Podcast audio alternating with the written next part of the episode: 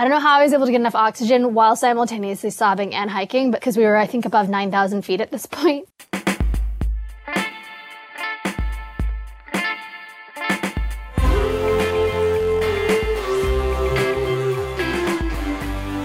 From Wyoming Public Media, this is Human Nature real stories where humans and our habitat meet. I'm Erin Jones. This time, we'll hear about a relationship on the rocks. Emily Pennington is a writer living in Los Angeles. Ben and I actually met when I was 17 in college. We were in a student film together where the setup was kind of like a Charlie Chaplin style silent film comedy where basically we were making out the entire time and his roommates kept coming in and like jumping on us. So there's literally a video on YouTube of us like making out in black and white.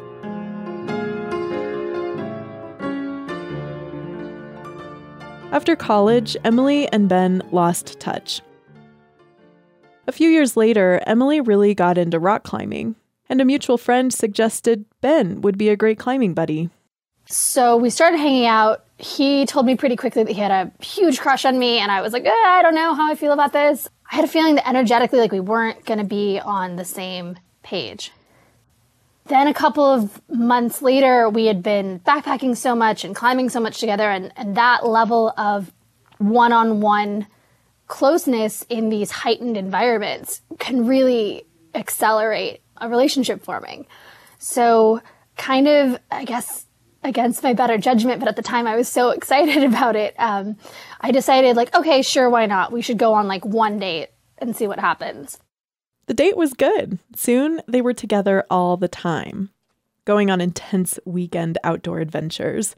And then very quickly it went from zero to like us saying I love you on a road trip on the way to go climb a big thing. And um, things went from zero to like a very serious relationship quickly. 10 months into their relationship, they were planning their first week long backpacking trip.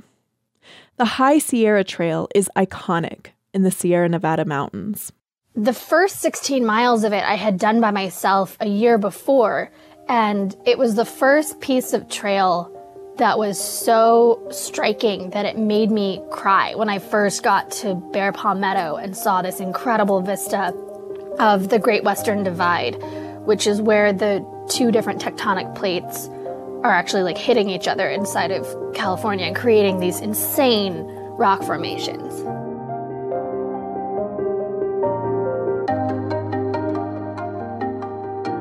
So, what were your expectations when you kind of dreamed about the trip with Ben?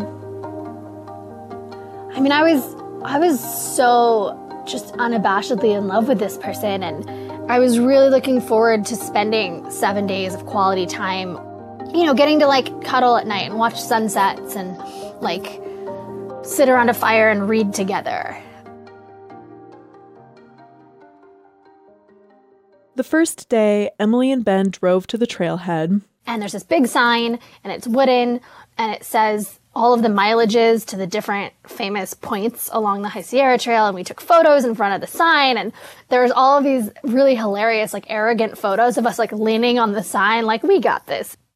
And we ended up camping at Hamilton Lake, which is so magical when the sun sets because it turns almost 360 degrees around you of granite into this like bright fluorescent pink.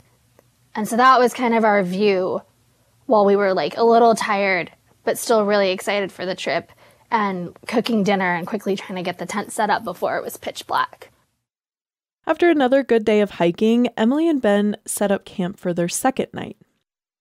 Up until the second night on the trail, things were amazing and the scenery was impeccable and everything seemed like it was going according to plan. We pretty quickly were cold even with a fire, so we put the fire out, jumped into the tent, burrowed into our down sleeping bags. Because I was cold and also because we didn't really have time the night before, I was kind of like, hey, can we cuddle? And Ben was silent. And I was like, what? Uh, maybe he didn't hear me, maybe he's sleeping. So I was like, hey, can I um can I like can I lean on you? Can I can I roll towards you in my sleeping bag? And he was just like totally dead silent. So I assumed he was sleeping. Um, I kind of tried to think nothing of it, and I like awkwardly propped my Kindle up on my stomach so I could read and fall asleep.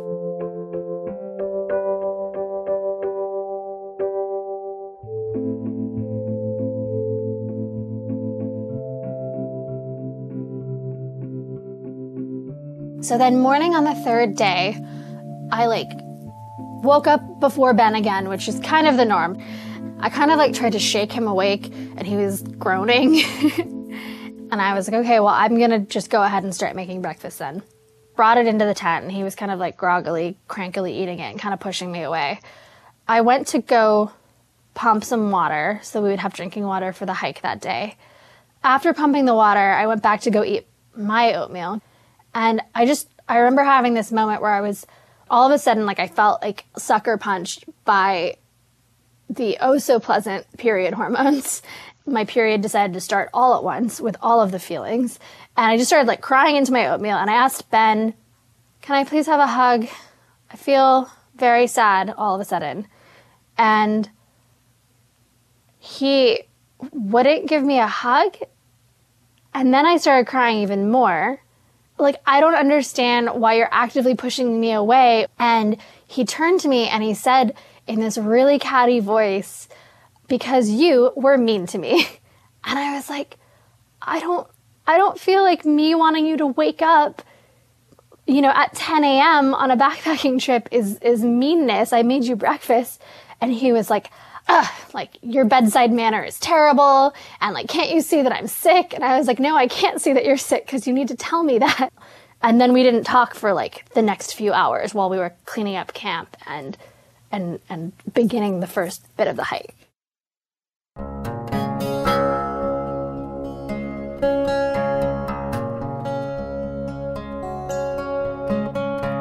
Meanwhile, the wind is insane. There's like 30 to 40 mile an hour winds, depending on what part of the trail we're on for the first little bit. It was this bizarre morning of the elements kind of emboldening my loneliness and my sadness and like feeling um, really untethered.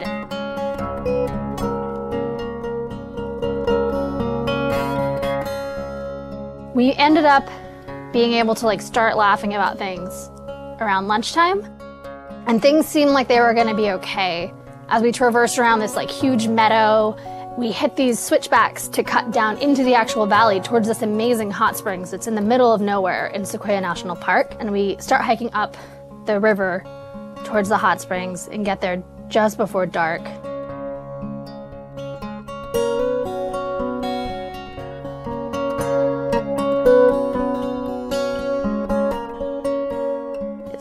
Really cold. The grass has like frost on it, so it's kind of crunchy when you step on it. We found a really good campsite and immediately set up a fire. But I was kind of trying to like put a bookend on the end of the day. I was trying to like put the the uncomfortableness of the morning out of my mind and like just go to sleep and leave it at that.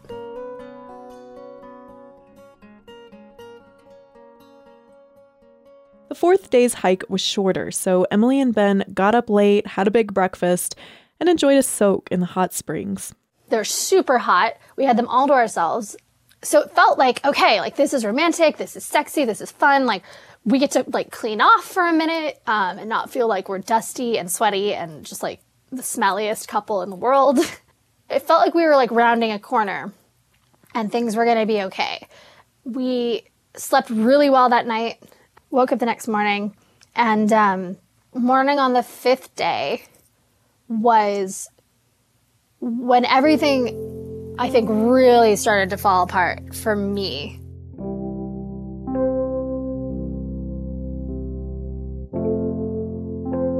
I woke up with a fever. Ben was still sick, still being a bit standoffish and unsensitive to my own feelings and my experience as a result of being sick. And then, like, as I was gathering up the tent stakes, I just, like, started bawling. And I couldn't, for some reason, I couldn't stop sobbing for most of the entire rest of the day. And I didn't really know why. I like tried to give Ben a hug in the morning. It was this like really intense, lingering hug.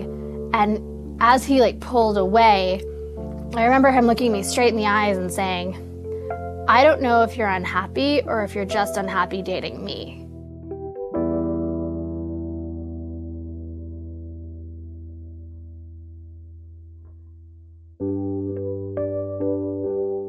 And that like really resonated because it, it was like clear as a bell and it was basically the exact question that was on my mind. And also in that environment where there's just two of you and you're splitting the gear carrying, you're really leaning on each other. And so the idea that this relationship is going to end feels unimaginable because in those moments you're kind of critical to each other's survival. Um, so it was this bizarre headspace to be in to, to be simultaneously needing someone and also questioning whether or not I was going to completely just walk away from it the second that, you know, we got off the trail.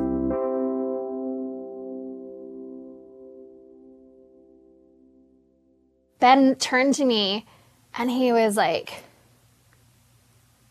I think you might be depressed. Maybe you should just like talk to your therapist. like there was like a button that we could push that was gonna like fix my feelings. And also like it wasn't his, like he had nothing to do with it. Like this was like completely 110% my thing. So I'm having this like really intense like self searching while hiking, while being sick, and while also just like dealing with like totally crappy period cramps that would like, I would literally be doubled over in pain. I don't know how I was able to get enough oxygen while simultaneously sobbing and hiking, because we were, I think, above 9,000 feet at this point. um, we stopped for lunch and I thought that my morale would go up because of food, but apparently no. So I'm like crying on this like pita bread. It was like cartoonish. It was like something broke like deep inside my body that had never broken before and like the combination of like the physical stress and the cold and the wind and the mental stress and then the the relationship it was just all like coming to this T. And I felt like this giant decision was looming over my head. Meanwhile I'm like actively hiking up a trail towards Mount Whitney.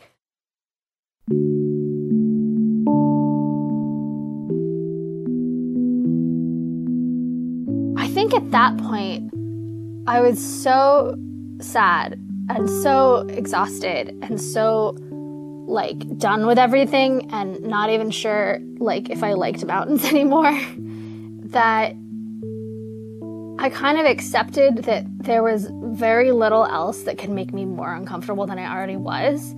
So all I needed to do was like put one foot in front of the other, make sure I don't rush, and eventually like I will get to the top of Mount Whitney and eventually I will also get down from Mount Whitney and I can make any decisions that I need to make once once I get there. Finally get to the summit, and there's this little hut with like a lightning rod on it, and there's a summit register. So we sign it. I was feeling like super accomplished and really just wanted to like sit down. All these realizations I had had over the, the previous few days were just like starting to kind of bubble up inside me. And I was having this realization on the top of the tallest mountain in the contiguous United States, like that I was going to need to somehow safely make it down the mountain, somehow safely not be sick anymore, and then ultimately end this relationship. I think there's like a really famous quote that's something like, every trip together is a trial marriage. And so I feel like we had had this very condensed microcosm of a life together, all smushed into this one week of different kinds of hardship. And um, it was just very clear that that in more ways than one, it wasn't going to work.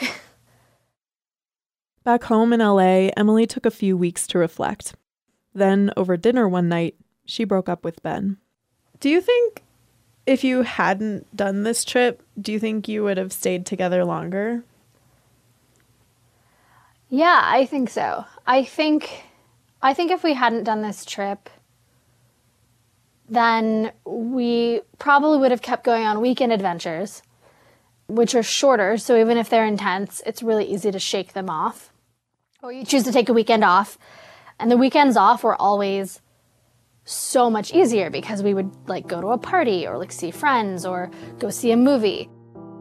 And I feel like even if you're hanging out with someone that you have a disconnect with, um, those kinds of more ordinary city activities, they're not nearly as heightened as outdoor activities. So it's easier to coast and pretend like things are okay because you're a lot more comfortable. But I think it's in those uncomfortable spaces that truth frequently likes to hide and like the reality of your true human nature. And I think that this trip is like a really good example of two different people with very different personalities very different expectations of one another colliding.